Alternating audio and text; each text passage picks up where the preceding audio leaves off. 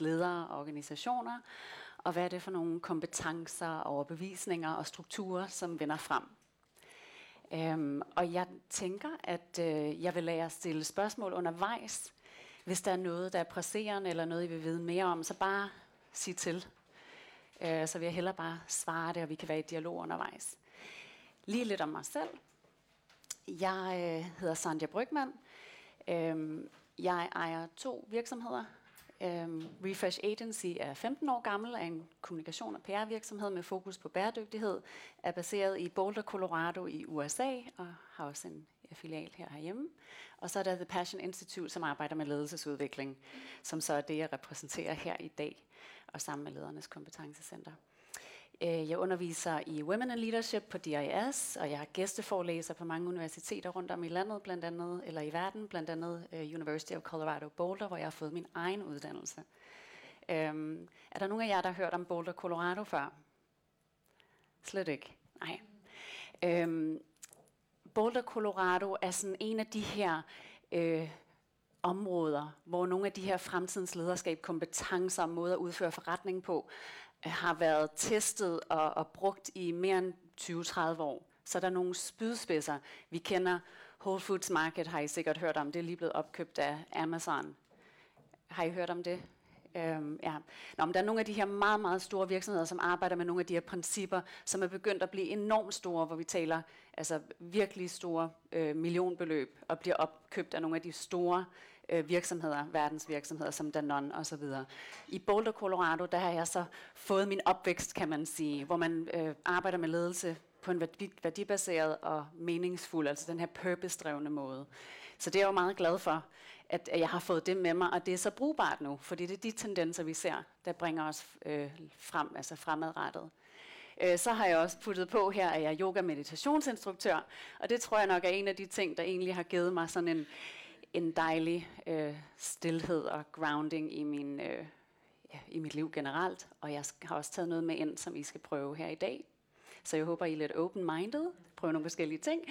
Øhm, mit arbejde, vores arbejde har været øh, beskrevet, og vi har været interviewet i mange af de store medier, som Business Insider, Inc. Magazine, og også nogle af dem herhjemme. Der kommer en artikel ud her i Jyllandsposten om et par dage om bæredygtig ledelse, hvor Sten Hildebrand, som I måske kender, og jeg er blevet interviewet omkring bæredygtig ledelse blandt andet. Og lige nogle af vores kunder, så I kan se, sådan, hvad vi arbejder med. Øh, Spir kender I i hvert fald herhjemme. Øh, de sælger rigtig meget vin på det danske marked. 10 millioner liter om året faktisk. Um, der er Sustainable Brands, der er Unreasonable Institute, der er nogle af de store, The Body Shop, Crocs osv. Så, så vi arbejder med både store og små virksomheder. Netværksbaseret organisation som jeg vil tale mere om senere. I kan sikkert høre min amerikanske accent. Jeg er Bornholmer, så jeg er dansker, og jeg er fra en dejlig klippeø, og jeg elsker Bornholm. Jeg har boet i Boulder, Colorado i 15 år, og jeg arbejder internationalt, så jeg bruger faktisk det engelske mere til hverdag, end jeg gør det danske, og jeg kan simpelthen ikke slippe afsted med den der accent. Den hænger, så det er sådan lidt Bornholmsk, lidt amerikansk. Så øh, det er sådan lidt charmen med mig, kan man sige. Men øh, lad os gå i gang. Øh, og en af de helt store øh, mindset shifts, som vi ser, det er, at vi har haft et profitdrevet øh, mindset, der hed, vi vil være de bedste i verden. Det har været det gamle mindset. Og det bærer hen af, hvor vi begynder at få mere af hjertet med. Og nu vil vi ikke længere være de bedste i verden, men vi vil, vi vil være de bedste for verden.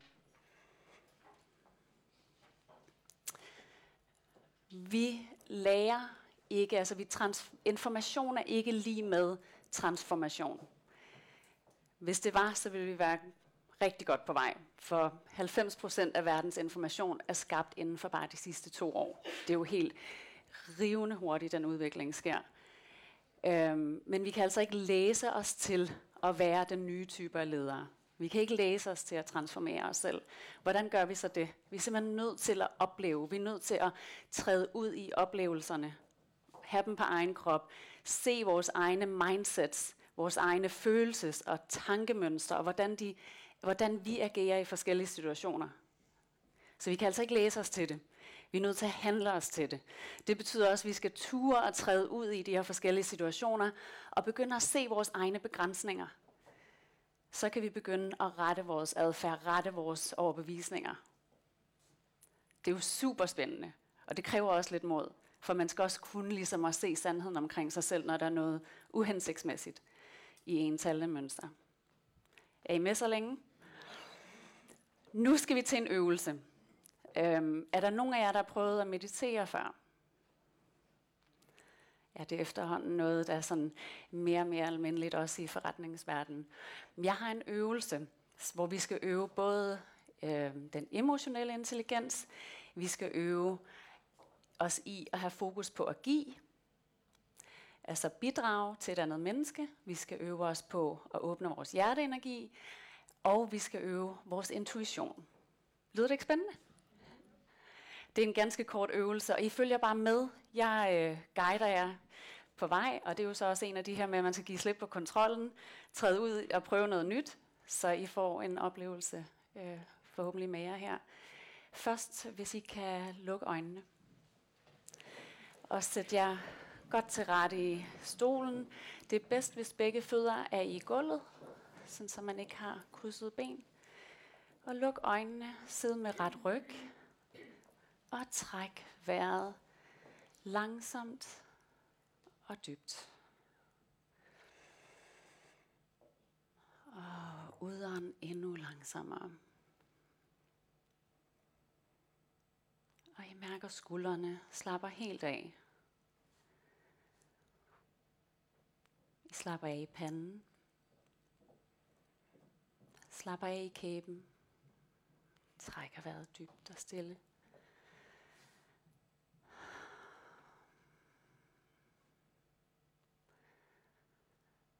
Så bring opmærksomheden til jeres hjerte. I mærker en varm, gylden kugle af lys rundt om jeres hjerte. Det er varmt og dejligt og trygt. I har det godt. Alle jeres behov er mødt. Mm, her er rigtig dejligt. Så ser I den gyldne kugle udvide sig, så den bliver større og større. Helt indtil, at den omfatter alle menneskerne herinde i rummet.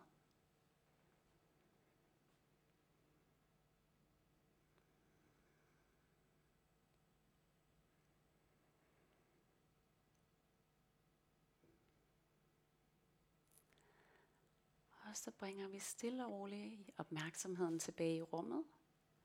Og I kan åbne jeres øjne. Og vi er stille stadigvæk, så skal I rejse jer op.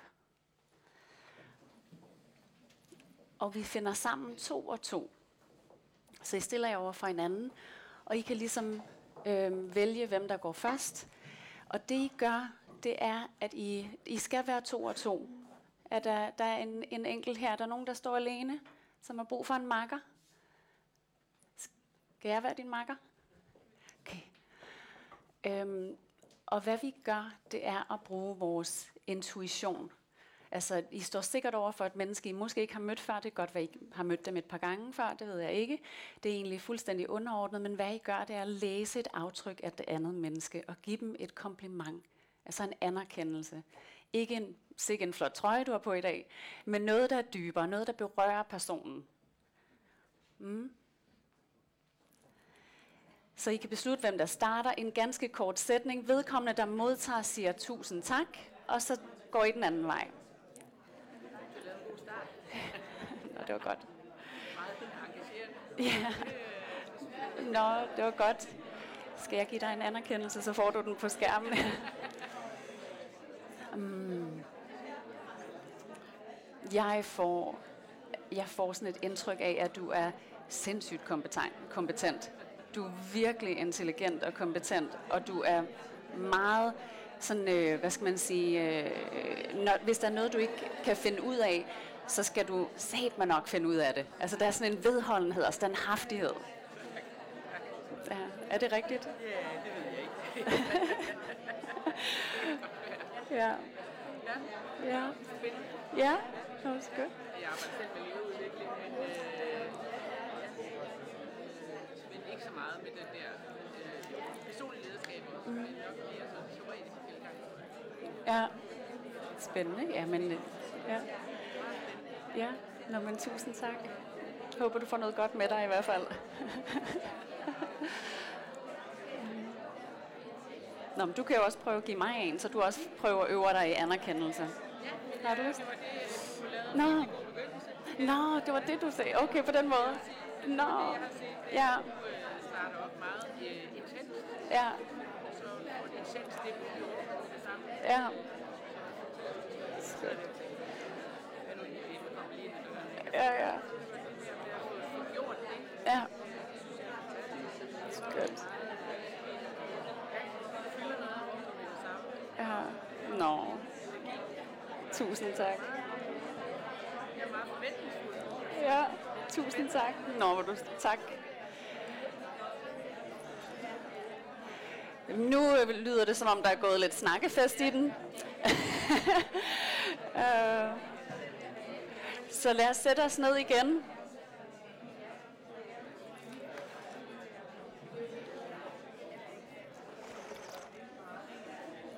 Kan jeg bede jer om at sætte jer ned igen, tak? det var det. Nå, lad os fortsætte. Det kan være, at mikrofonen ikke virker dernede. Nå, kan jeg bede jer om at sætte jer ned igen? Tusind tak. Vi må hellere komme videre.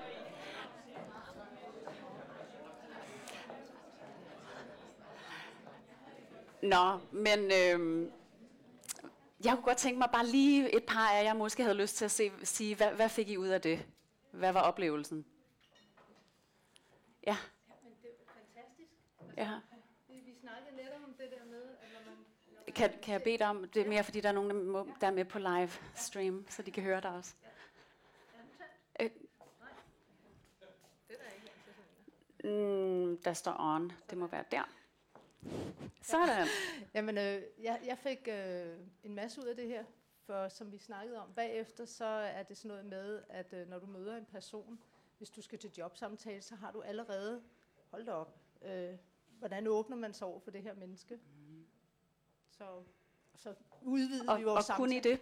Siger Altså, du? var det lykkedes det jer? Altså, du kunne godt komme ind og læse det her andet menneske og Ja. give dem en anerkendelse. Ja, helt sikkert. ja.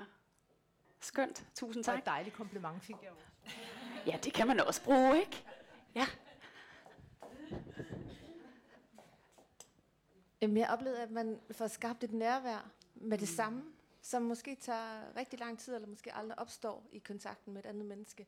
Og den var man på instantly. ja. Øh, og så det at blive mødt med et kompliment, det spreder jo bare glæde. Så kon- den positive kontakt bliver mm. ret Mm. hurtigt skabt. Altså Ja. ikke kunstigt, men på den fede måde. Skønt. Jamen, det var også min intention, så det var jo godt. Er der andre, der har lyst til lige at, at dele? Var der nogen, der synes det var grænseoverskridende? Det var det også, ja. Det var godt, at det var grænseoverskridende. Men det er det jo, fordi det er jo, vi, altså mange af os herinde, vi kender jo ikke hinanden, vi har aldrig mødt hinanden, og ofte på arbejde, sådan den traditionelle måde at arbejde, det er, at man har lidt professionel distance. Ikke? Så nu går vi jo ind helt og mærker et andet person, altså, og vi får lov til det, og vi gør det sådan helt, øh, og, og, giver en anerkendelse på det meget personlige plan. Men det åbner netop noget helt andet op. Kan I forestille jer at arbejde med en gruppe af mennesker, hvor det var den måde, man omgik hinanden på? Det vil jeg da i hvert fald meget hellere. Det er også det, vi ser i fremtiden, så det var dejligt. Men øh, lad os tage et lille oprids af, hvad vi ser, der egentlig sker i konteksten af verden. Øh, jeg har kigget til World Economic Forum for at få noget indspark fra dem. For det, jeg siger her, det er jo ikke noget, jeg bare står og siger. Øh, så vil det jo ikke være relevant. Det er jo nogle tendenser, der sker rundt om i verden, øh, som jeg trækker ud og kan se er, er vigtige for fremtidens lederskab. Øh, der er to ting, som vi skal forholde os til som ledere i en fremtidens og en nutidens kontekst. Og det er hastighed og digitalisering. Det kan vi ikke komme udenom. Øhm, og det sker i rivende fart. Der sker forandringer på alle plan.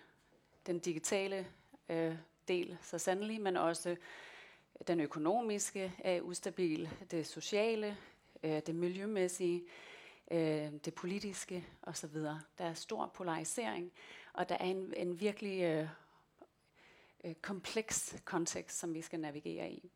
Og hvad World Economic Forum siger, er, at der skal være øh, ledere, som er ansvarlige og responsive for at navigere i det her. Det vigtigste, at vi kan fagne, det er, at der, der er en masse frygt. Og det er jo helt naturligt, når der er så stor riven, altså udvikling og forandring, som man ikke har kontrol over, så, så kommer der en masse frygt. Der er vi nødt til at arbejde med vores egen frygt, men vi er også nødt til at vide, at dem vi arbejder sammen med også, øh, der er en masse underliggende frygt. Det skal vi tage hånd om. Og det er helt menneskeligt. Ledere har et moralsk og etisk ansvar for at skabe organisationer og kulturer, hvor mennesker og miljø trives. Og derudover den responsive leder har nogle af de lidt mere, hvad man kalder feminine kompetencer. Det betyder ikke, at det kun er kvinder, der kan det. Der er masser af mænd, der er super dygtige til det, men det ligger sådan lidt mere til højre benet for mange kvinder, siger man. Og det er sådan som sensitivitet og nysgerrighed og, og lyttende, sansende, altså at, at mærke, hvad der egentlig sker derude, og respondere på det. Tag hånd om det. Manuel Manga, han øh, øh, er en fantastisk øh, leder og arbejder med ledelsesudvikling. Han øh, ejer Evolutionary Institute i San Francisco, og han har lavet den her model for ligesom at vise, hvad er det, der foregår i verden. Her, hvor vi befinder os lige nu, det her, og det er en systemisk, et systemisk kollaps, systemisk krise. Det, det er det, vi oplever, og det gør, at vi simpelthen bliver presset. Der masse øh, forbrug og flere, færre og færre ressourcer. Så vi er nødt til at gøre et eller andet. Men det gør altså, at vi også er i sådan en, vi bliver ligesom klemt inde, og det er også derfor, at, at, at der er så meget forvirring og, og frygt, der også kan opstå i den proces. Og så skal vi igennem, vi skal simpelthen lære noget nyt. Vi skal udvide os bevidsthedsmæssigt. Og det skal vi på det kulturelle plan, på organisationsplan og på det individuelle plan. Og når vi har lært det, det er ligesom sådan en, en, en lidt, hvad skal man sige, lille tunnel, vi skal igennem, og der er pres. Og når man selvfølgelig er under pres, så, så, så opstår der jo en forskellige emotioner, man skal tage hånd om, blandt andet frygt. På den anden side, når vi har lært at gøre det her på den rigtige måde, omgås vores, de systemer, som vi in, interagerer i, blandt andet jordens øh, ressourcer, som jo har nogle helt konkrete grænser, som vi ikke er så gode til at opretholde og arbejde sammen med. Det er vi simpelthen nødt til at lære. Så vi er nødt til at lære den miljømæssige, systemiske forståelse, at vi arbejder inden for de ressourcer, som jorden kan regenerere. Eller at vi lærer cirkulær økonomi, altså vi lærer at genbruge de ressourcer, som vi så øh, har til rådighed, at vi ikke bare smider væk, at vi så bruger de produkter, vi så er færdige med osv., der er jo forskellige måder at gøre det på. Vi skal ind og have organisations sustainability, altså organisations bæredygtighed, forstå at skabe kulturer, hvor mennesker trives. For vi har også reddet, drevet rovdrift på den menneskelige, altså den sociale kapital. Det går altså heller ikke så godt med den. Øhm, og til allersidst den, den, netop den menneskelige sustainability, altså den menneskelige bæredygtighed. Og heldigvis så ser vi, at når vi de store undersøgelser viser, at folk, altså beslutningstagerne, forstår godt det her. De ved det godt. De ser, altså 97 procent af CEOs ved, at bæredygtighed er en stor del af deres fremtidssucces. Der er så lidt vej fra tanke til handling, og det er jo den proces, vi er i gang med. Når vi taler om bæredygtighed i Danmark, der har vi lidt en, en, en øh, snæver forståelse, og der er vi altså nødt til at udvide vores forståelse af, hvad bæredygtighed er. Bæredygtighed er ikke, at vi sponsorerer den lokale sportsklub, øh, eller samler lidt skrald på stranden. Det er alt sammen godt. Det skal vi også blive ved med. Men vi er simpelthen nødt til at bruge, øh, altså integrere hele bæredygtighedsprincippet på et systemisk plan. Det vil sige miljømæssig bæredygtighed, menneskelig bæredygtighed, og organisatorisk bæredygtighed skal være i DNA'et af forretningsstrategien. Og det er det, vi ser, der vender mere og mere ind. Nu vil jeg jo gerne ligesom være den opløftende, positive stemme. Øh, men vi er også nødt til lige at se på nogle af de ting, der rent faktisk sker øh, i verden, og hvorfor vi så skal begynde at agere på en anden måde. Øh, det her, det er fra Stockholm Resilience Center. Det er øh, forskning på det, der hedder planetary boundaries, hvor vi er overgået, altså vores menneskelige aktivitet har overgået, hvad kloden kan opretholde. Øhm, nu er jeg ikke forsker på det miljømæssige område, så jeg kan ikke gå ind i detaljer med den her, men jeg kan fortælle, at alt der er ud over den grønne, det, alt der er inde i den grønne, det er der, hvor vi opretholder, vi lever på en måde, som jorden kan opretholde. Alt der er ud over det, det vil sige, her er det i alarmzonen, der skal vi begynde at tænke lidt over, mm, der skal vi gøre tingene på en anden måde. Og der, hvor vi er ude i den røde zone, der er vi altså ude i farezonen. Øhm, det gider vi helst ikke at forholde os til. Det er ligesom, man skyder det over på naboen. Øhm, og jeg ved ikke helt, hvorfor det er.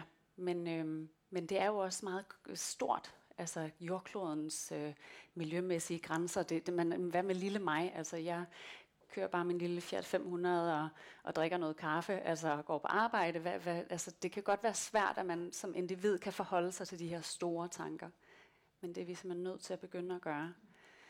Øhm, Earth Overshoot Day, altså den dag sidste år, hvis man kigger på et års forbrug af jordklodens ressourcer. Sidste år, der øh, var det 2. august 2017. Det vil sige fra 2. august og frem, der drev vi rovdrift på vores miljø. Altså på en måde, at det ikke kan genopretholde, altså opretholde liv. Og hvis vi kigger sådan helt øh, fundamentalt på det, så har vi jo mennesker, vi har jo brug for jordkloden for at kunne overleve. Så, så det er jo sådan lidt øh, selvsabotage, det vi har gang i. Det kan man gøre nogle år, men det kan man ikke gøre alt for mange år. Og det er jo også derfor, vi ser voldsomme klimaforandringer osv. Nå, nok om det.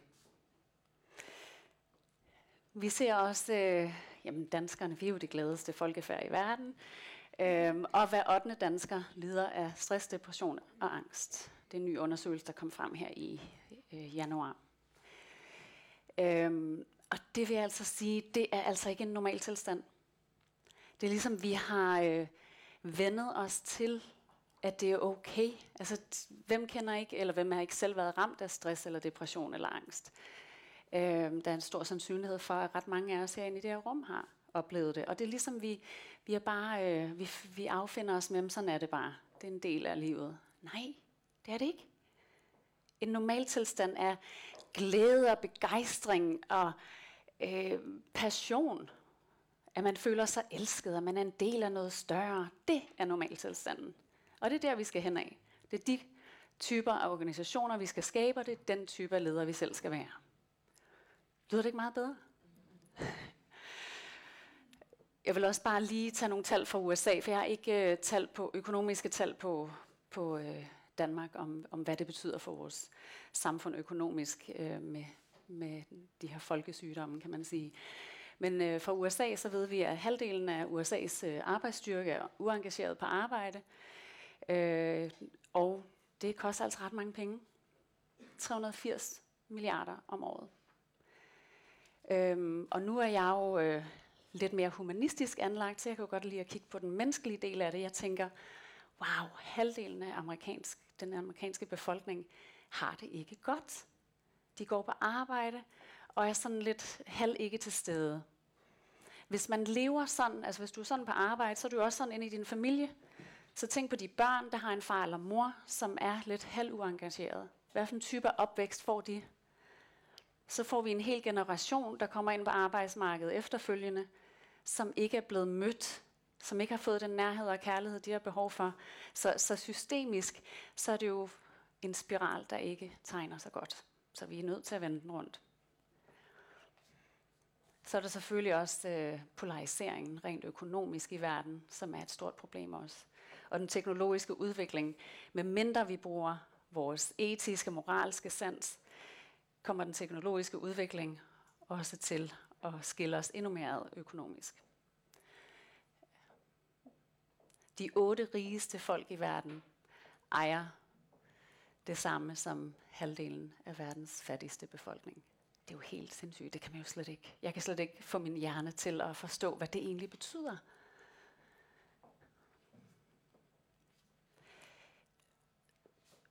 Når vi kigger på undersøgelser omkring frygt, nu har jeg fortalt om det her øh, grundlag af frygt, der, der bliver vækket i mange mennesker, fordi der er så hastig udvikling, og man ikke ved, jamen har jeg mit job i morgen, øh, kommer mit job til at blive øh, overtaget af robotter, eller hvad? Altså, der, er der er jo en sindssygt stor udvikling, som vi, vi ikke rigtig har kontrol over. Øh, frygt på arbejdspladsen, jamen der er som med de der tre folkesygdomme her i Danmark, stress, angst og depression. Øh, vi ser så også hierarki og manip- øh, manipulation, øh, dårlig kommunikation, følelsesløshed.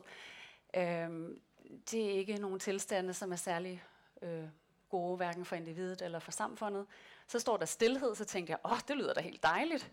Det kan man jo godt bruge lidt af. Men det er altså stillhed, når der er et problem på arbejdspladsen, at folk ikke tør at sige noget. Og det er jo ikke godt. Øhm, og hvorfor tør de ikke at sige noget? Jamen det kan være, at øh, de er bange for at miste deres job. De er bange for de konsekvenser, der så er i en, i en kultur på en arbejdsplads, hvor der ikke rigtig er plads til individet. Og hvad for nogle konsekvenser har det så for os som ledere, hvis vi arbejder på den her måde, eller har folk på vores team, som har det sådan her? Uh, Harvard Business Review har identificeret over 500 konsekvenser, så det er meget omfattende. Uh, dårlig beslutningstagen, fokus på at overleve og ikke på vækst og innovation. Man skaber dårlig adfærd, også niveauerne under sig, og man formår ikke at agere, medmindre det er en krise. Så der står man altså virkelig på hælene. Man er sådan i, i overlevelsesmode.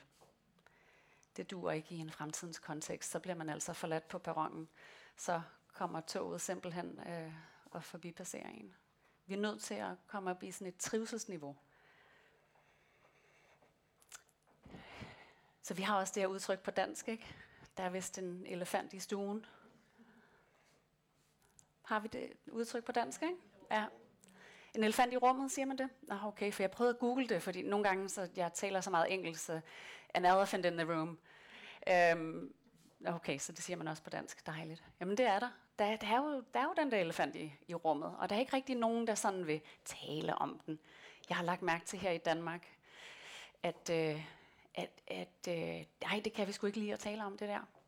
Nej, det er vi altså ikke gode til. Vi er ikke gode til og det er fint nok ikke at være god til alt, for vi er sindssygt gode til en masse ting i Danmark, men vi er ikke gode til at se helt ærligt på os selv. Det er vi altså ikke. Der, der er nogle ting, jeg har set ved at komme fra USA. USA har også deres problemer. Øh, men øh, men øh, så kan man jo se det udefra, når man har været væk i så mange år. Øhm, så det er også en af de ting, jeg håber, jeg kan være med til. Og ligesom være sådan et spejl ikke at pege fingre og sige, øh, men mere, jamen har vi, har vi tænkt på, når vi agerer på den her måde, de konsekvenser, der er, skal vi ikke gøre det på en anden måde? Sådan så vi lige kan hjælpe hinanden med at, at, at, at gøre ting på en mere hensigtsmæssig måde. Du havde et spørgsmål derovre. Det er også et flot billede, ikke?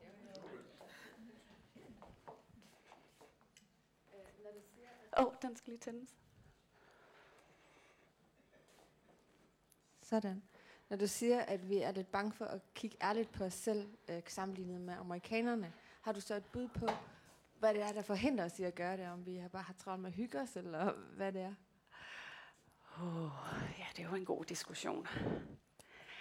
Øhm, jeg tror, der er noget, der hedder øh, ubevidste blind spots, eller det vi kalder unconscious bias. Øhm, det er simpelthen en, en, øh, en del, altså hvis vi er mange mennesker, der beslutter, at der er noget, der er på en bestemt måde. Det kan sagtens være helt usagt. Og der er så en person, der ligesom, hey, har I set på det der? Så bliver den person udstødt. Altså det er jo derfor, det, det er jo den måde, man sådan laver altså for adfærdsmønstre, altså kultur bliver skabt på den måde. Ikke? Øhm, det tror jeg er en af dem. Så ser jeg også, at øh, på et øh, tankeniveau, der er man i Danmark meget praktisk. og meget rationel. Og det er der ikke noget i vejen med overhovedet. Det er super godt. Nogle gange kunne jeg godt tænke mig at være mere af det selv. Men vi skal simpelthen øh, lidt højere op i bevidsthedsniveauet. Sådan så vi kan bruge nogle af de andre kapaciteter, vi som mennesker rent faktisk har. Ligesom vi brugte intuition i dag. Vi har jo intuitionen. Men vi har simpelthen, det er, ligesom, øh, det er jo ikke noget, man kan tage og føle på. Det er ikke konkret. Der er ikke nogen tal på det. Så har vi som folkefærd besluttet, at øh, hvis man ikke kan tage og føle på det, så, så, øh, så snakker vi ikke om det. Nej.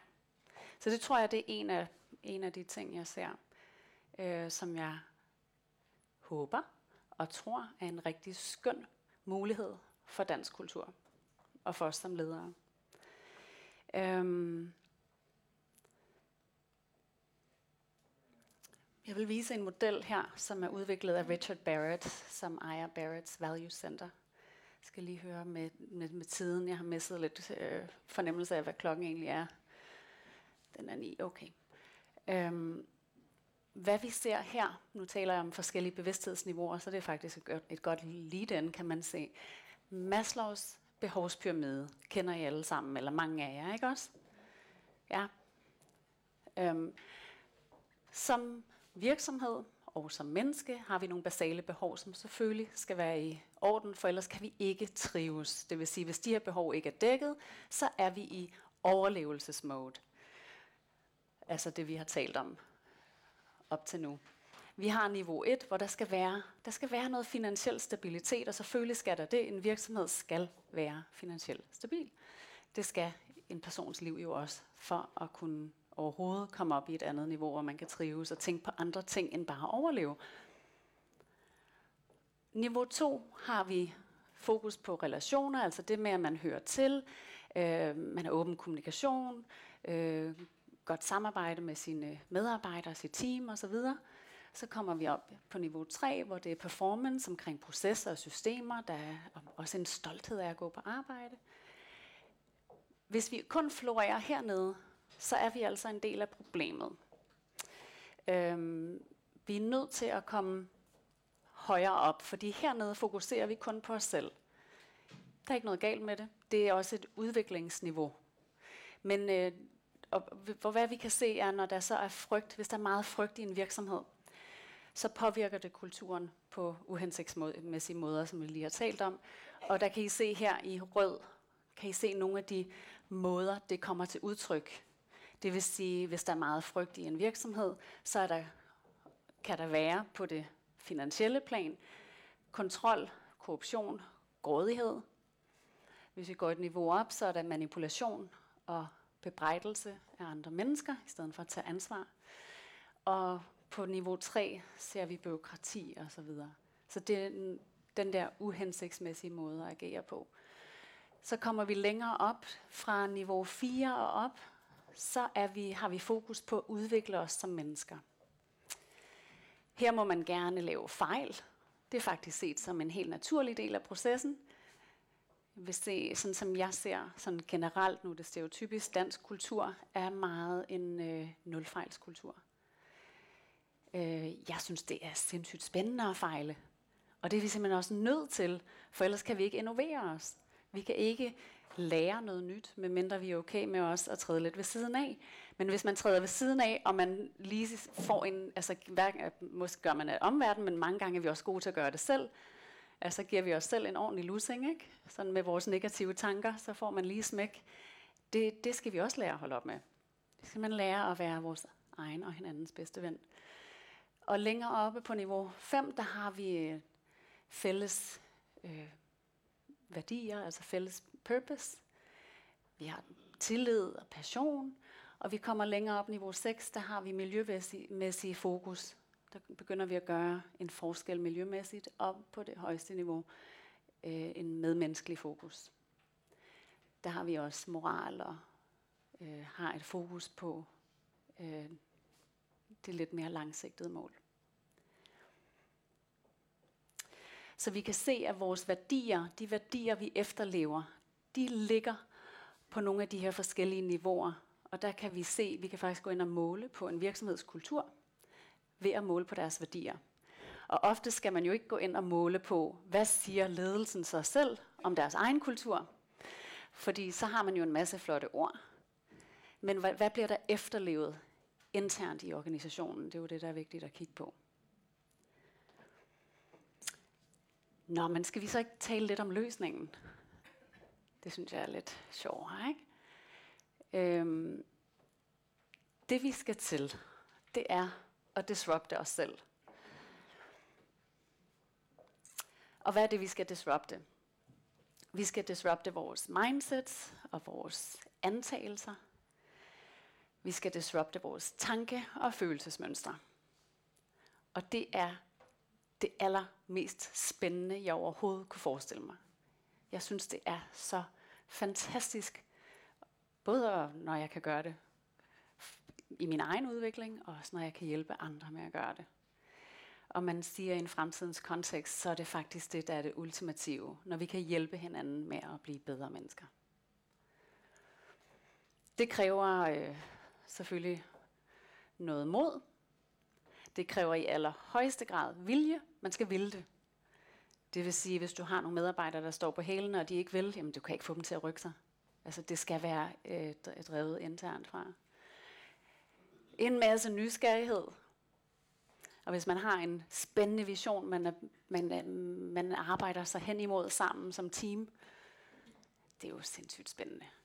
Så skal vi have en, øh, det, der hedder en eudaimonic tilgang. Jeg kommer til at tale lidt om det senere også, men eudaimonic, det er, når man har en, en, en vision, en purpose, altså et, et formål, som går langt ud over en selv, og hvor man kan modstå. Altså det vil sige, at vi er ikke længere fokuseret på, at vi bare vil have det godt sådan på overfladisk vis, øh, med at købe den næste nye bil og spise lidt chokolade, og vi kun ved det, der føles godt. Når vi har sådan en dyb vision, og vi ved, hvor vi skal hen, så kan vi også stå imod noget smerte og noget, nogle af de her lidt negative emotioner, vi skal igennem, så vi virkelig kan rykke os. Det, det skal man altså igennem for at kunne det her. Så skal vi have psykologisk tryghed, og det får man kun i samarbejde med andre mennesker. Det er ikke noget, man kan få for sig selv. Så skal vi have et team omkring os. Og for at kunne gøre det her, skal man også have en god facilitator, som virkelig forstår de her processer.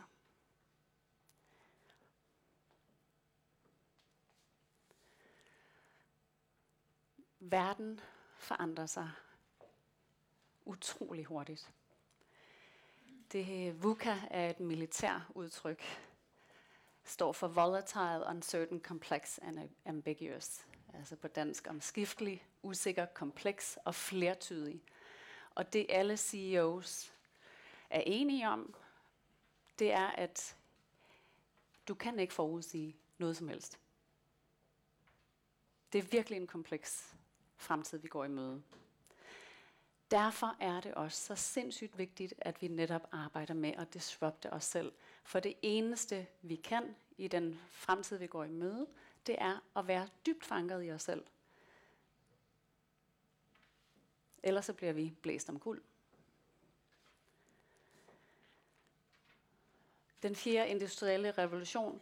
Jeg vil ikke tale så meget om den, fordi jeg ved, der er mange andre, der har meget mere øh, dyb viden om det her emne, end jeg har. Men jeg synes, vi lige skal bringe det ind, fordi det er jo den kontekst, vi skal navigere i. Der er eksponentiel acceleration af innovation og hastigheden af disruption på alle plan. Vi ser, at der er en fusion mellem det fysiske, biologiske og digitale, og det kommer til at påvirke alle økonomier, alle industrier, alle discipliner. Så der er ingen nogen af os, der kan slippe for det der. Men vi skal med et mindset, i stedet for at være bange for det, eller se det som en, altså en forhindring, hvis vi kan møde den digitale udvikling med nysgerrighed og bruge det til at løse komplekse problemstillinger. Se det som en mulighed. Som en medspiller. Øhm, det kommer til at påvirke kundens forventninger. De vil have, at I skal vide, hvad de vil have, øh, hvordan de vil have det, og lige så snart de vil have det. Øhm, så der bliver virkelig nogle store forventninger og krav Det ser vi jo allerede med Spotify, hvor du får personaliseret øh, øh, spillelister, eller på LinkedIn, hvor, hvor du kan gå ind og læse, hvordan vil den her person gerne henvendes, sådan, så du bedst kan arbejde sammen med den her person. Så man kan jo godt bruge det hensigtsmæssigt også. Men det bliver meget personaliseret til den enkelte. Produktudviklingen sker med rivende fart. Så der er, øh, organisering kommer vi til at organisere os på nogle forskellige måder. Så forretningsstrukturer kommer til at også se anderledes ud. Det kan godt være, at nogle af de gamle også bliver. Øhm, og samskabende innovation, så der bliver partnerskaber på kryds og tværs, og det her med at konkurrere, øh, ikke at vi nok helt slipper for det, men der kommer til at være partnerskaber på kryds og tværs af virksomheder, som normalt vil se hinanden som konkurrenter. De kommer til at gå sammen og skabe løsninger på nogle af de her sociale og miljømæssige problemer, øh, og, og, og arbejde sammen i stedet for at være konkurrerende. Men der er jo en masse positive ting ved den teknologiske udvikling, men det er jo bare, når man ikke ved det. Man kan jo godt som menneske lide at vide. Kan du ikke bare, sådan, så jeg lige ved, hvordan mit liv kommer til at se ud, og hvordan jeg skal navigere i det her, så man føler, at man har lidt kontrol. Og det er faktisk en myte, at folk ikke kan lide at udvikle sig. Det kan de rigtig godt. Men de kan godt lide at udvikle sig, når de selv har kontrol over det. Men den her avancerede robot, Ellie hedder hun, hun er terapeut, og hun er simpelthen bedre til at få folk til at dele deres inderste tanker og følelser. Det de går og tøjler lidt med. Hvorfor tror I det? Hvorfor tror I, en robot er bedre til det? Ja. Ja. Og så er hun god til at aflæse mimik og følelser og tanker, så hun ved lige, hvordan hun skal sådan sige de rigtige ting sådan have den rigtige... Mm, mm, mm. Så hun er meget empatisk. Hun kan aflæse det enkelte menneske meget mere, end vi kan fra menneske til menneske. Og det kan jo godt have mange positive fordele.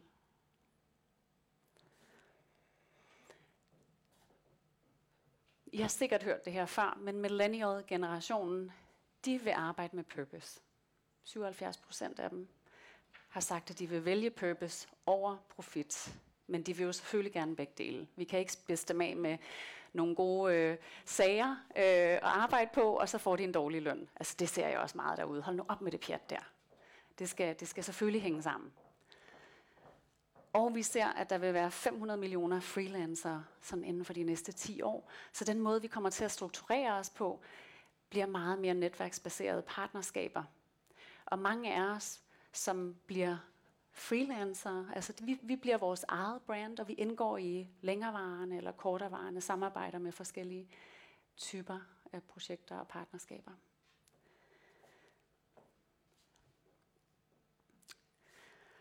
Nu talte jeg før om, at øh, kundernes forventninger som virksomhed, der afhænger vores succes af, at vi møder eller overgår vores kunders forventninger. 75 procent forventer, at brands de gør en positiv forskel for vores velfærd. Både miljømæssigt og socialt. Og kun 40 procent synes, at brands gør det i dag. Det vil sige, at vi møder altså ikke vores kunders forventninger. Og folk vil faktisk øh, være fuldstændig ligeglade med, hvis 74 procent af de brands, der er på markedet i dag, var væk i morgen. Man må håbe, at ens egen virksomhed ikke ligger i de 74 procent, men der er altså pres også fra andre kanter. Vi skal til at være hele mennesker. Kender I udtrykket covering? Jeg ved ikke, jeg kunne ikke rigtig øh, tænke på et dansk udtryk.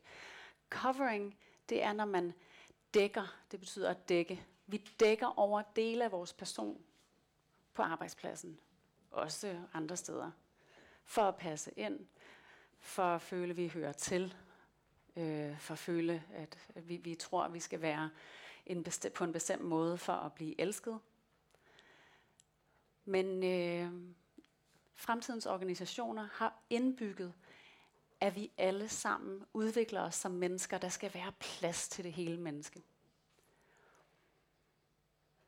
Og det bliver sindssygt dejligt, fordi hvis man er inautentisk for at passe ind, det kan man gøre i noget tid, men hvis man gør det i for lang tid, så mister man sig selv.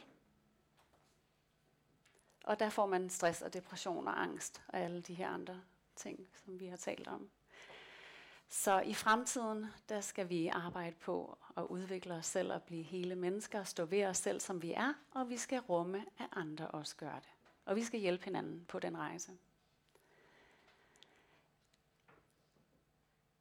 Jeg klikker lige lidt frem her, for den er kvart over ni, og jeg har nemlig også en øvelse, jeg rigtig gerne vil tage jer igennem. Vi, vi kan faktisk tage den her øvelse først. Øhm, er din adfærd drevet af fortiden eller fremtiden? Det er et rigtig godt spørgsmål at fundere lidt på.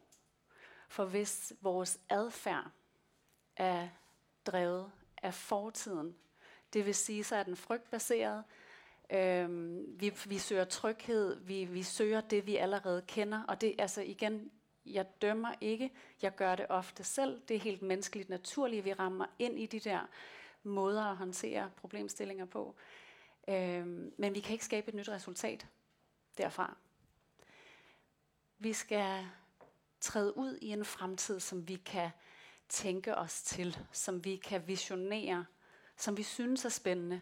Men vi ved jo ikke endnu, om vi kan skabe den. Vi skal træde ud i det uvisse, vi skal være okay med at miste kontrollen, vi skal kunne navigere i et kaos.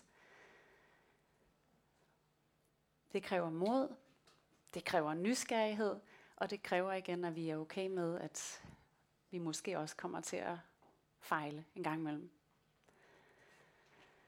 Men prøv at reflektere over det. Hvis I tager en, en, øh, en, en nuværende problemstilling, som I døjer lidt med.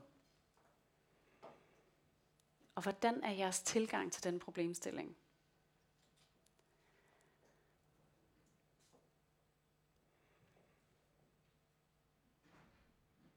Kommer I fra fortiden, eller ser I mulighederne og prøver at åbne den op og træde ind i fremtiden?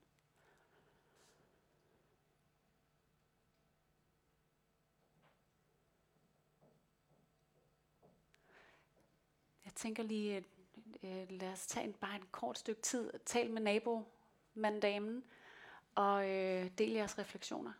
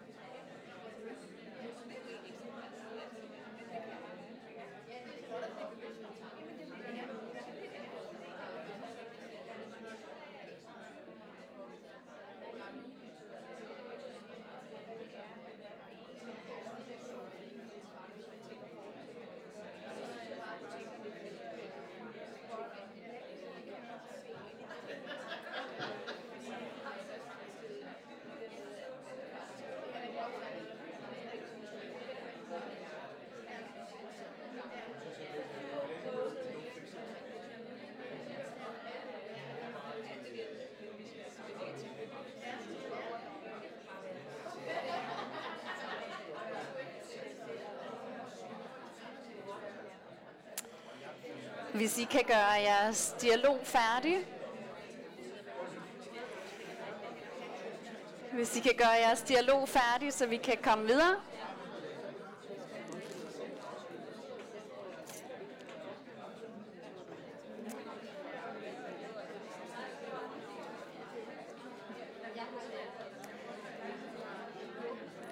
Det lyder som om, at der er nogle skønne samtaler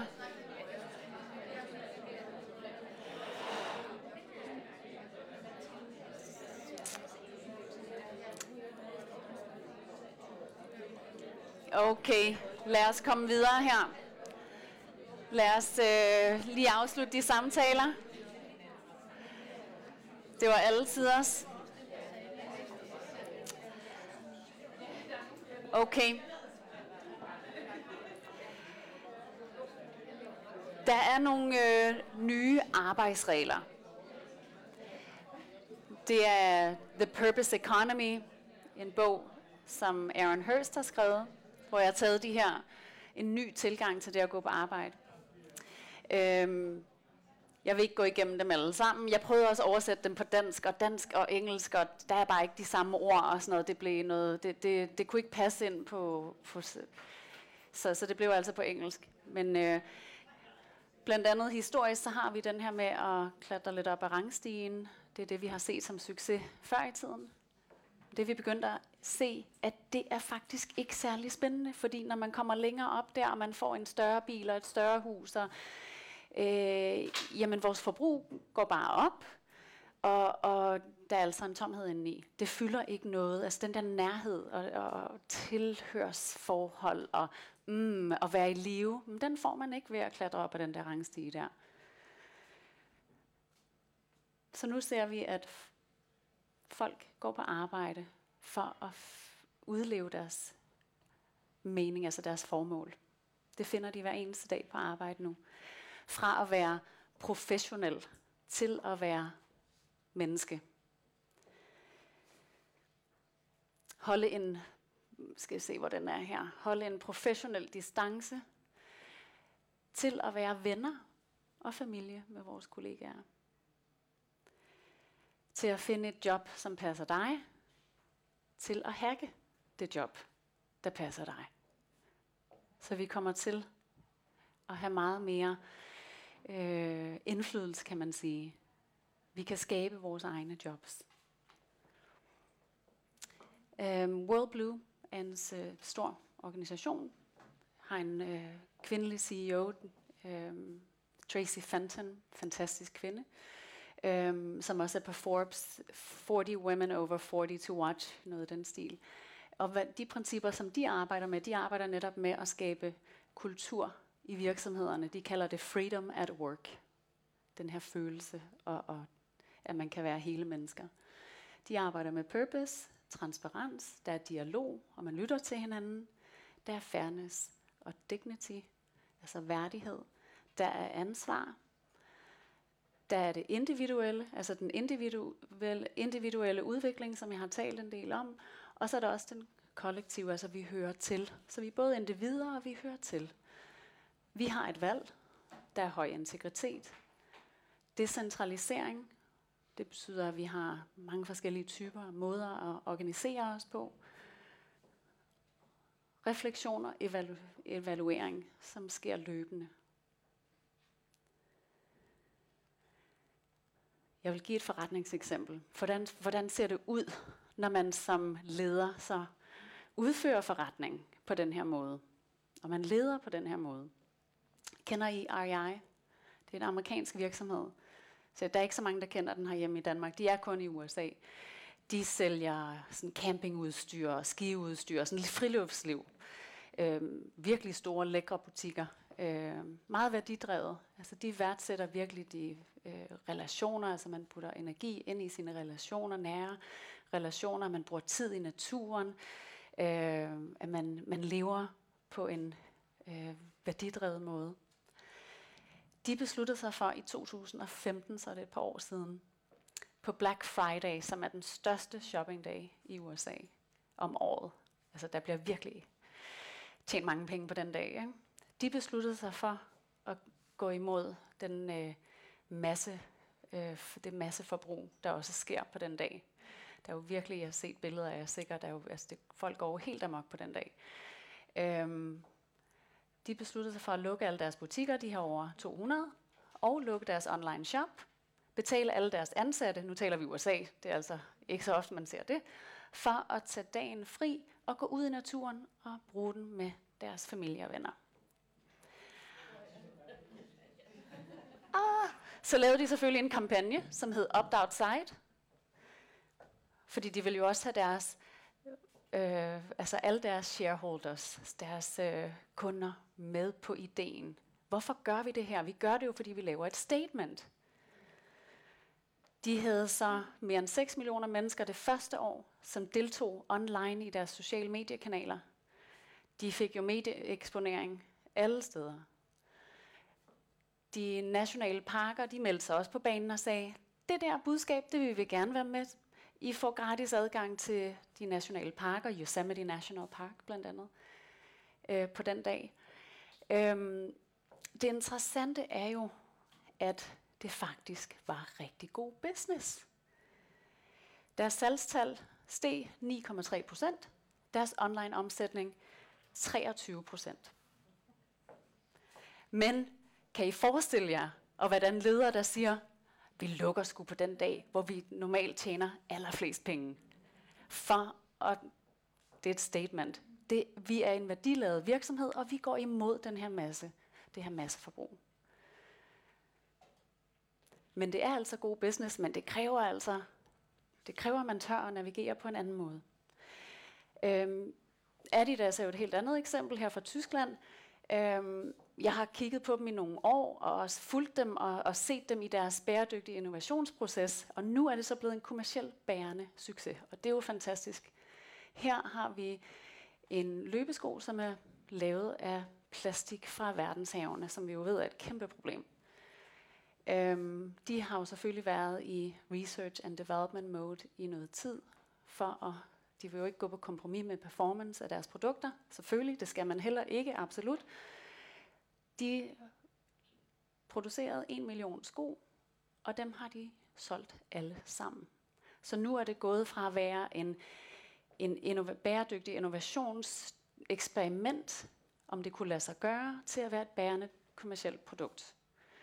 Øhm, derudover tester de tester mange øh, materialer, jeg er helt sikker på. Den anden sko herover er en bionedbrydelig materiale. Du kan faktisk skylle den sko ud i vasken.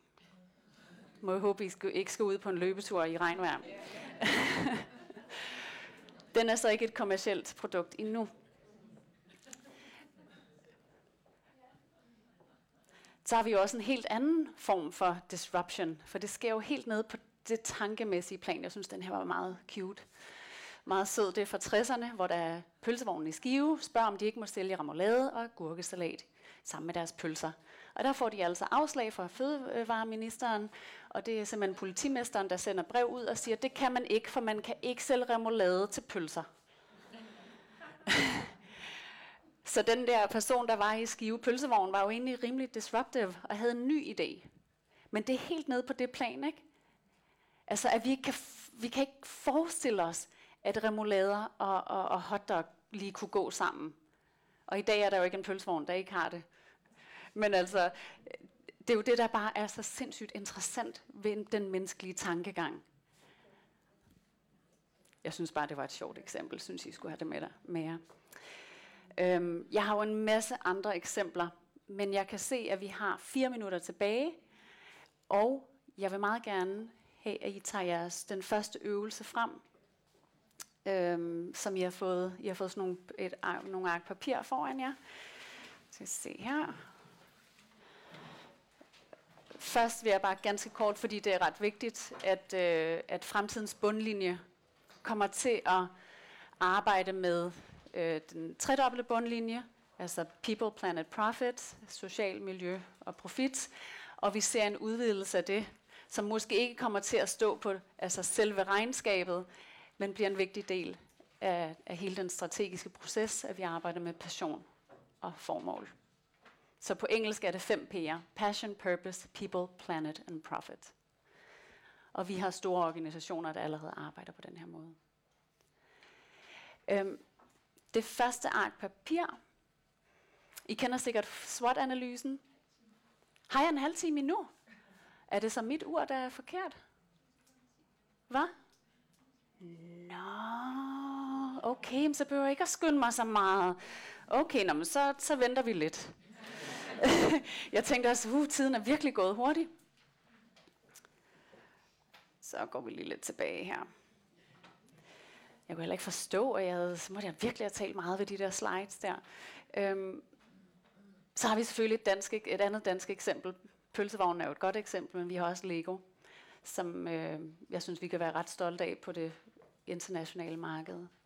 De øh, har lige fundet et materiale lavet af sukkerrør, hvor de kan lave nogle af deres, øh, jeg tror ikke deres klodser, men nogle af deres jule, altså træer og så, så videre.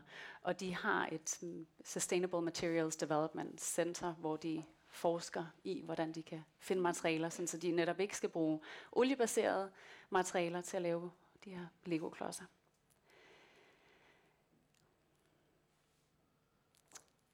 Den her, hvor mange af jer har set de 17 verdensmål før? Kan jeg få hænderne sådan helt op? Okay. Og resten af jer har ikke set det her før. Øhm, man siger, at cirka 1 ud af 10 kender til øhm, de bæredygtige FN's 17 verdensmål. Og 1 ud af 100 kender dem rigtig godt på den måde, at de altså arbejder med dem. Øhm, det kommer vi til at se meget mere af. Så, så den her, den vil jeg helt sikkert øh, printe ind i hukommelsen. Øhm, FN øhm, har skabt 17 forskellige områder, øhm, som vi skal som verden imødekomme, håber vi, vi kan, før 2030. Og igen så er det opdelt her, der er alt fra no poverty til life below water. Øh, det er jo både det alt fra plastik i verdens, verdenshavene til øh, sunde fiskebestande, øh, hvad hedder det, og koralrev og alle de her forskellige ting, til partnerships for the goals, altså hvor man laver forskellige typer af partnerskaber på kryds og tværs. Som sådan er det her et godt framework, altså at man kan kigge på, kan man sige, og se, hvor passer vi ind som virksomhed? Er der noget, der giver mening i forhold til vores produkter og services? Øhm, for det er jo selvfølgelig ikke alle områder, man skal arbejde med. Men de går både i den sociale retning, altså den med- menneskelige retning, og i den miljømæssige retning, og også lidt i partnerskaber. Hvad vi ser sådan rent på global plan, er, at man kan have en, det er meget nemmere nu at have en samtale omkring, hvad det vil sige at udføre forretning på den tredoble bundlinje, eller at man er engageret socialt og miljømæssigt ind i strategien i kernen af virksomheden. Nu kan vi have en dialog med virksomheder, som ikke nødvendigvis tænkte på den her måde, øh, kan vi begynde at arbejde. Vi kan, det er nemmere at åbne deres mindset op, nu når vi har det her framework. Så det vil I komme til at se meget mere af. Og jeg vil faktisk også se, uddannelsesmæssigt har vi jo også brug for, an, for andre os. Altså hvis vi kunne få de små poder allerede til at tænke mere kreativt, så er det jo meget nemmere, end at vi skal ændre os som ældre. Det er jo sværere for os at ændre vores mindset. Øhm, I Danmark har vi det første universitet i verden, som inkorporerer de 17 verdensmål. De har simpelthen sagt, at alle eksamener, der skal man øh, jamen, tage øh, de 17 verdensmål ind i selve eksamensopgaven. Det er The Royal Danish Academy of Fine Arts and School of Architecture. Jeg tror, den hedder KADK på, på dansk for kort. Den ligger i København.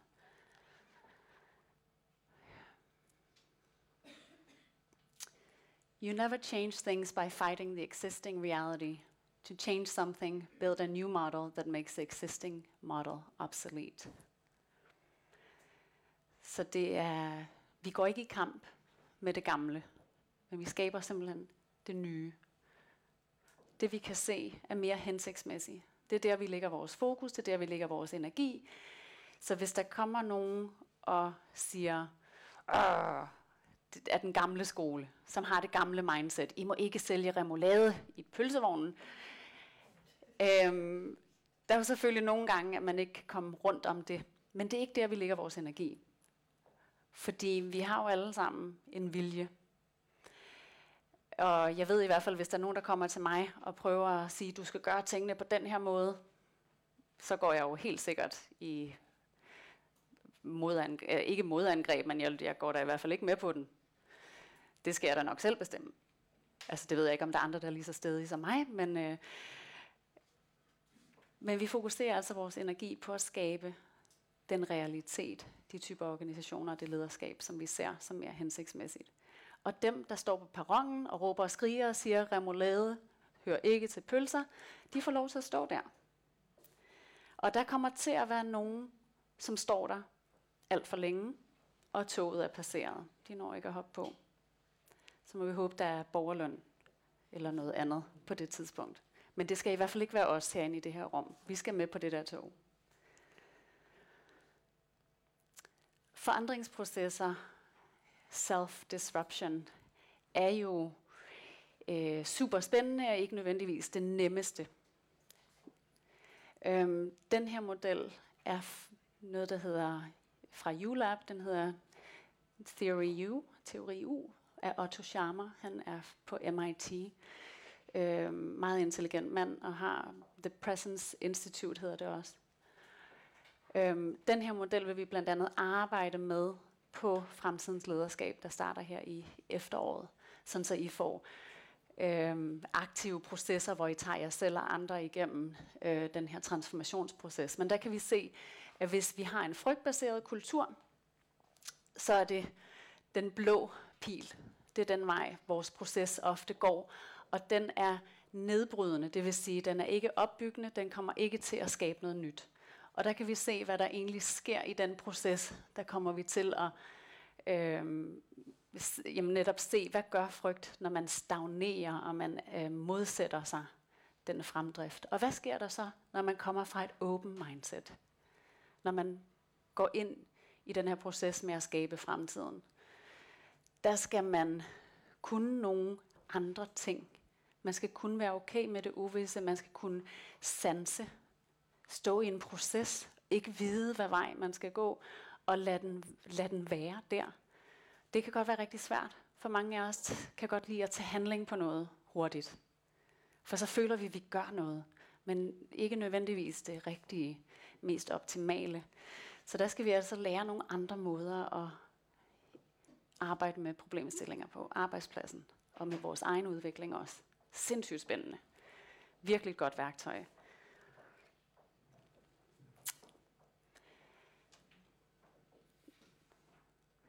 Øhm, igen er det bare en anden model, som siger det samme, som jeg har sagt indtil nu. Jeg hiver bare nogle forskellige tråde ind for forskellige øh, ledelseseksperter, så man kan se, at der tegner sig nogle megatrends. Igen her, så er det purpose, altså formål eller øverst, nummer et. Øh, så skal vi lære de nye færdigheder, nye mindsets og så videre. Der er, er, der er der sådan personlige del, self-disruption, der er følelsesmæssig intelligens, der er systemtænkning og så videre. Vi arbejder med at øge vores bevidsthed, både individuelt og kollektivt. Vi skaber andre typer af organisationer i nummer 4. Og den sociale evolution, altså hvordan vi omgås hinanden som mennesker, og hvordan vi interagerer sådan helt på global plan på den sociale kapital. Så det er bare en anden model for det.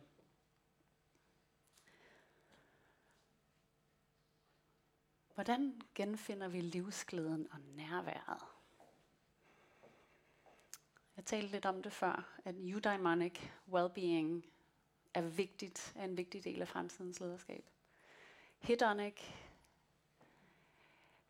kan jo beskrive dem ganske kort. Øhm, hedonic glæde eller well-being er det, vi ser i forbrugersamfundet. Det, det er det, kapitalismen øh, bruger, kan man sige. Så længe vi er i hedonic mode, øh, så bliver det svært at skille os af med kapitalismen, som den er på nuværende tidspunkt, og forbrugersamfundet. Hedonic, det er, hvor vi netop får glæde ved at mm, forbruge. Vi får glæde ved at løbe fra vores eget sande selv, løbe fra vores følelser. Åh, oh, det er vi så gode til. Det er jeg også gode til. Det kan se ud som, øh, jamen, at man drikker, at man øh, fester, at man øh, køber en ny stor bil, at man rejser, at man laver alt muligt andet, end virkelig at gøre det, der giver en dyb mening. Man får sig en ny kæreste, men det føles sgu da meget godt lige i hvert fald de to første måneder, ikke? Nå, for fanden, så kom den rigtige person frem, så skulle man også tage stilling til det.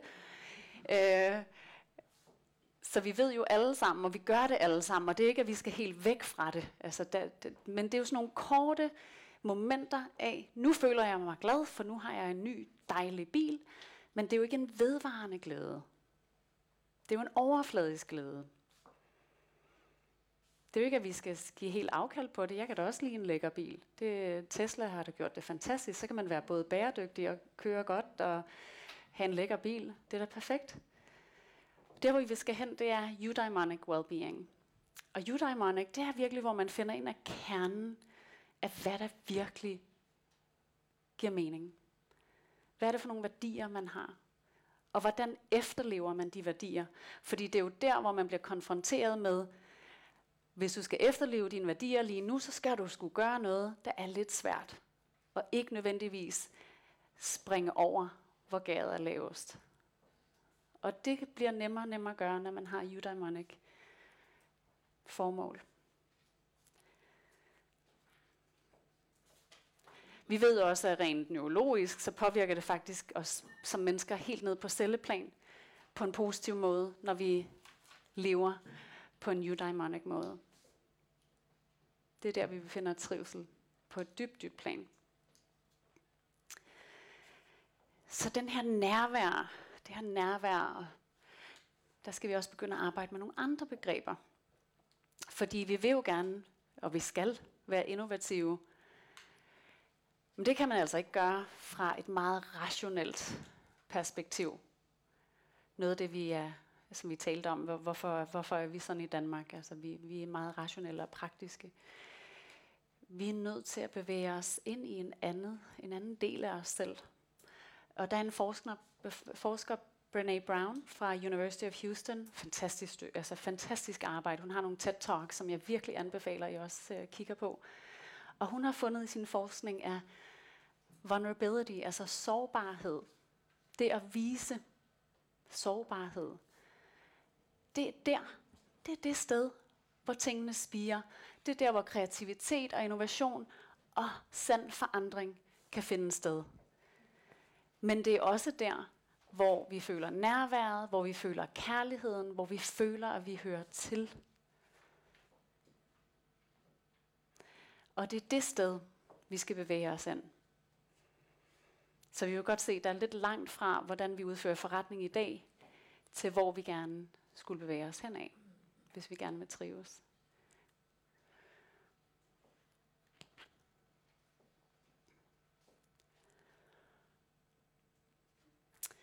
Bob Chapman øhm, er CEO for en virksomhed i USA, som hedder Barry Waymiller. Øhm, han har været en helt almindelig type af leder fra den gamle skole, øhm, og havde så en opvågning. Det, det, nogle gange skal man sådan ligesom ind i lidt en, en krise. Der, skal, der, der er ofte folk, der, der begynder at udføre forretning på en anden måde, og lede på en anden måde, som er blevet ramt af en eller anden form for krise. Og det kan godt være stress eller depression, øhm, eller andre ting. Det, det, det er der mange cases, som jeg har hørt i hvert fald, og det samme med Bob Chapman. Han begyndte at udføre forretning på en anden måde. I stedet for, at det var den finansielle del af forretningen, der var den allervigtigste, så var det også vigtigt, hvordan menneskerne i virksomheden trives. Det var det, han begyndte at måle sin succes på. Og det blev et moralsk kompas for ham. Da krisen ramte i 8, så øh, kiggede de selvfølgelig på, hvordan kommer det til at påvirke virksomheden. De lavede øh, altså planlægninger og strategier og så videre, troede de egentlig, at det ville være fint nok, de kunne godt klare sig igennem. Men hvad der skete var, at 40 procent af de bestillinger, de havde forventet, udeblev. Og 40 procent er altså meget i en stor virksomhed. Så normalt, så hvad vil man gøre der? Man vil have en fyring, fyringsrunde. Det er jo helt naturligt øh, måde at udføre forretning på, i den præmis, som vi har gjort indtil nu. Øh, men det vil Bob Chapman jo ikke, for nu har han jo et andet moralsk kompas. Det ville han have gjort før i tiden. Men de tænkte så, hmm, hvordan kan vi være kreative med det her? Hvordan kan vi løse det her problem? Fordi selvfølgelig er virksomhedens finansielle stabilitet vigtig. Altså ellers er der jo ikke en virksomhed, så den skal jo selvfølgelig være der. Men hvordan kan vi arbejde de to sammen? Hvad de besluttede var, at alle fik fire ugers ubetalt ferie. Øhm, de skal også ned på nogle, øh, nogle forskellige benefits osv. Men hovedsageligt var det de her fire ugers ubetalt ferie, sådan så alle folk ligesom kunne løfte lidt. Øhm, altså som de sagde, så kan alle folk have lidt smerte, i stedet for at der er nogen, der får meget smerte. Øhm, og hvad der skete var, at der var nogle familier, der kunne, der, der kunne klare sig igennem det bedre finansielt end andre familier. Så begyndte medarbejderne selv at bytte. Sådan så dem, der rent faktisk havde finansielt brug for det, kunne gå på arbejde fuldtid. Og dem, der havde lidt mere finansielt bal, øh, hvad hedder det, øh, rum, øh, rådrum, de tog lidt mere ferie, ubetalt ferie. Det synes jeg er smukt. Øhm, for som Bob siger, jamen hvad vil du gøre i en familie, hvis der var krise? Du laver ikke bare en ligge i smerte. Jamen så, så løfter vi lidt alle sammen. Hvad skete der så? Tre år, altså de næste tre år, der havde virksomheden jo rekordår, hver eneste år. Så det var sådan det ene år der, hvor man lige måtte stramme sig lidt an og hjælpe hinanden lidt og løfte i flok. Bob er altså et fantastisk eksempel. Um, og han kalder sit nye lederskab for Truly Human Leadership.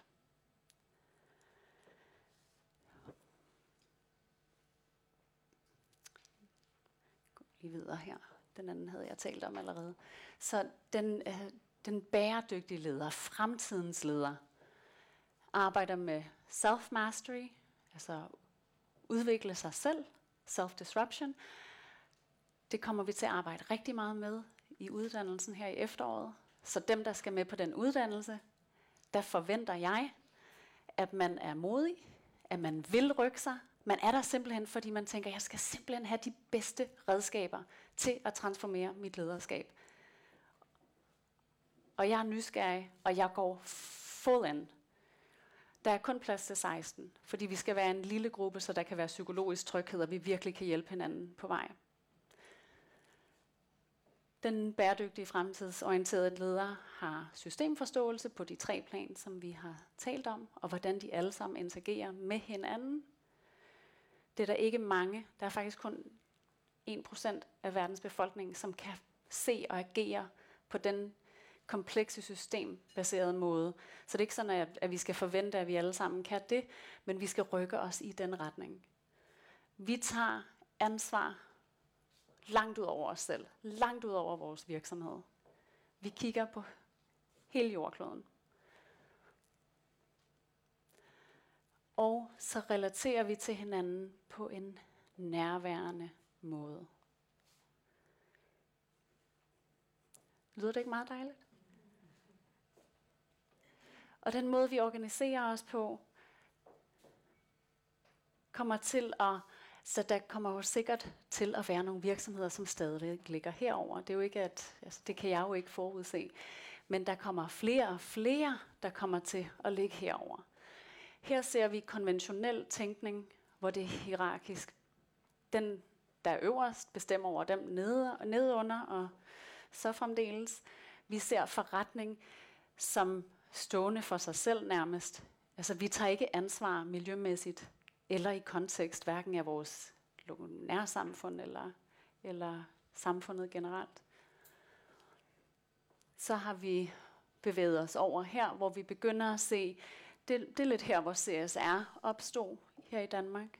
Man begynder sådan lidt at tænke på noget miljømæssigt og noget socialt, men virksomheden er stadigvæk en finansiel drevet virksomhed, der ikke tager ansvar på det store plan, men man tager nogle små initiativer her og der. Og vi ser en hybridtænkning rent organisatorisk, at det ikke er så traditionelt opdelt hierarkisk. Nu er Danmark jo forholdsvis flad struktur, men vi har jo stadigvæk øh, sådan mange traditionelle hierarkiske øh, organisationer. Så bevæger vi os herover, hvor der er DNA'et af forretningen og forretningsstrategien. Der tænker vi helt naturligt i systemisk bæredygtighed. samfund, miljø. Og hvordan vi løser nogle af de store problemer i verden igennem vores forretning og vores produkter. Og jeg har nogle statistikker, der viser, at det er faktisk en af de største forretningsmuligheder, så det er meget interessant. Og her organiserer vi os som levende systemer, altså det er nærmest som vi øh, efter, efteraber naturen.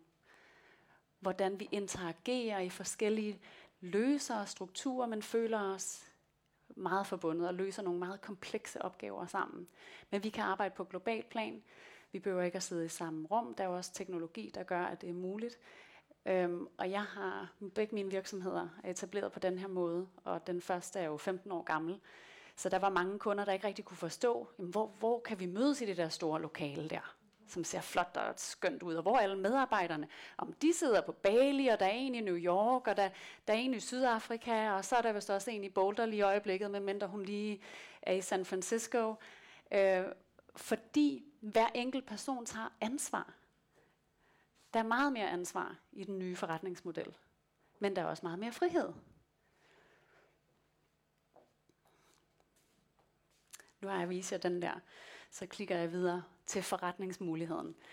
Øhm, der var en ny rapport, der udkom, det var nok her i 2017 sidste år, som viser, at det er en meget stor økonomisk mulighed, hvis man kan løse verdens miljømæssige og sociale problemer. Så hvis man arbejder igennem de 17 verdensmål og kan løse nogle af de store komplekse problemer, så er det 12 hvad hedder trillion, trillion hedder billioner på dansk. 12 billioner amerikanske dollars om året. Det er altså den forretningsmulighed, der ligger i at løse de store problemer, socialt og miljømæssigt. Det kræver en anden måde at tænke på, end den måde, vi har tænkt forretning på indtil nu. Så dem, der kan begynde at tænke på den her måde, det bliver en fremtidens leder, som rigtig mange gerne vil have fat i. Hvilke betingelser er nødvendige i erhvervslivet for at understøtte livet for både mennesker og jordkloden? Hvad er det for nogle betingelser?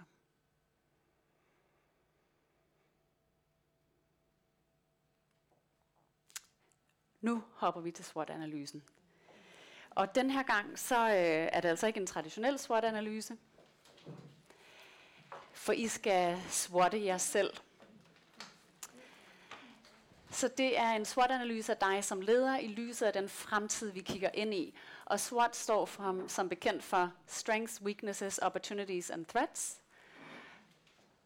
Så du kigger på dig selv som leder og ser, hvad for nogle styrker har jeg i det perspektiv, der hedder fremtiden.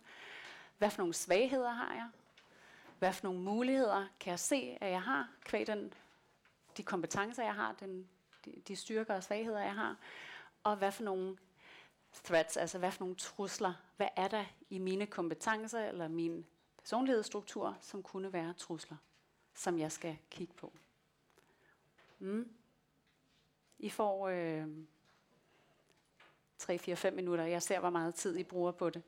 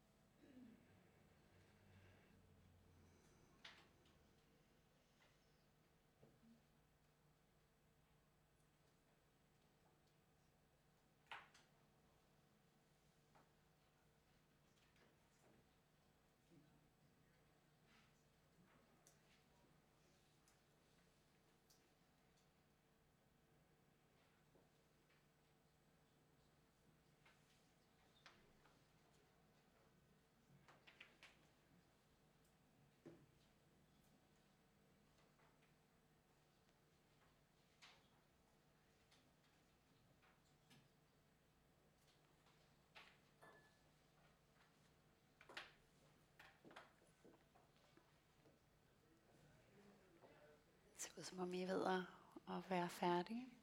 Skal jeg bruge lidt mere tid, eller ved at være der? Mm. Tænker på, lad os lige tage øh, et halvt minut og tale med sidemanden, sidekvinden, om hvad I identificerede.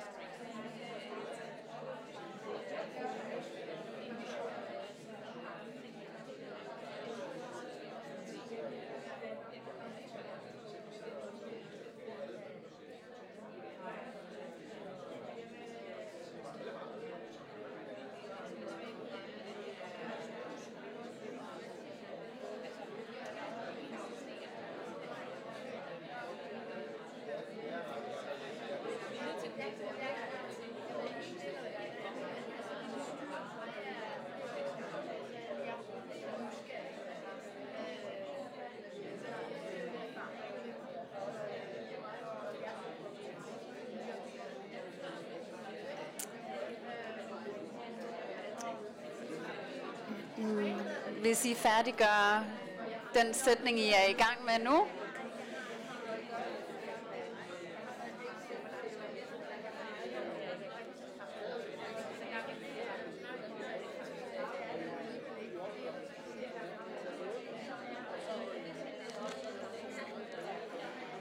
Okay, lad os færdiggøre samtalen. Øhm, vi har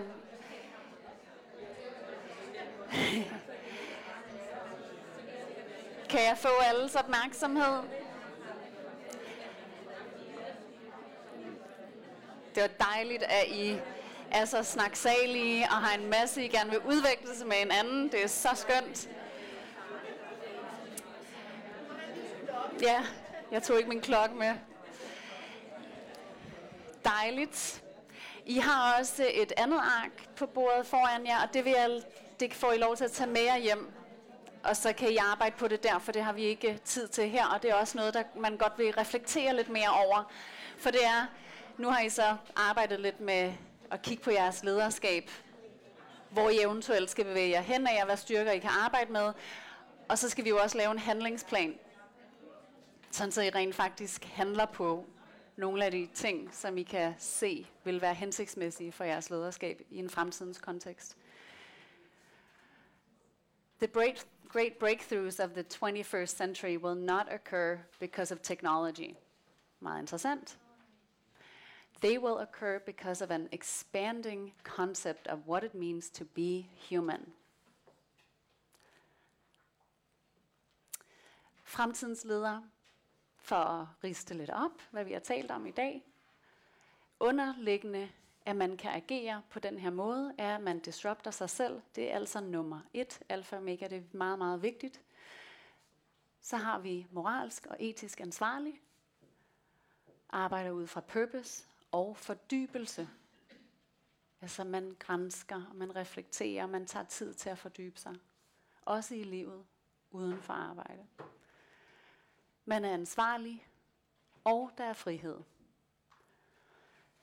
Nummer 4, systemisk bæredygtig. Nummer 5, eksperimenterende og nysgerrig.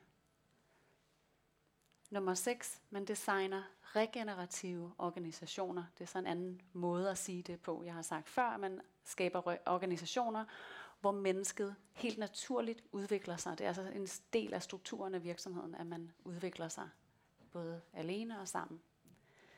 Og regenerativ står også for, at man skaber organisationsstrukturer, som er gode for mennesker og miljø, såvel som profit selvfølgelig.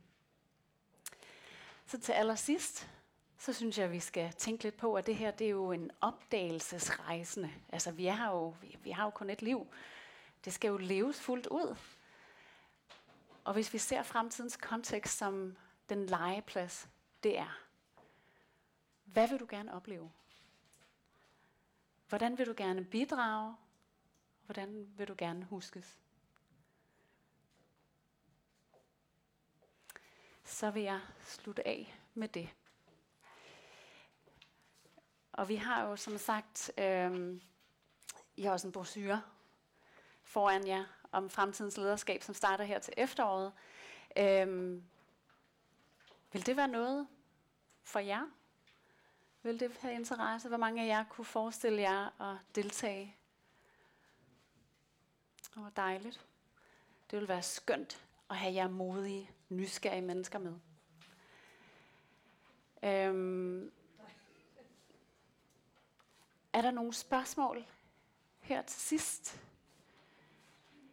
Jeg bliver her. I må endelig øh, komme op og stille spørgsmål, og fange mig på LinkedIn, og, og lad os øh, beholde dialogen, hvis I er interesseret. Og så vil jeg glæde mig rigtig meget til at se nogle af jer på fremtidens lederskab her til efteråret. Tusind tak for nu.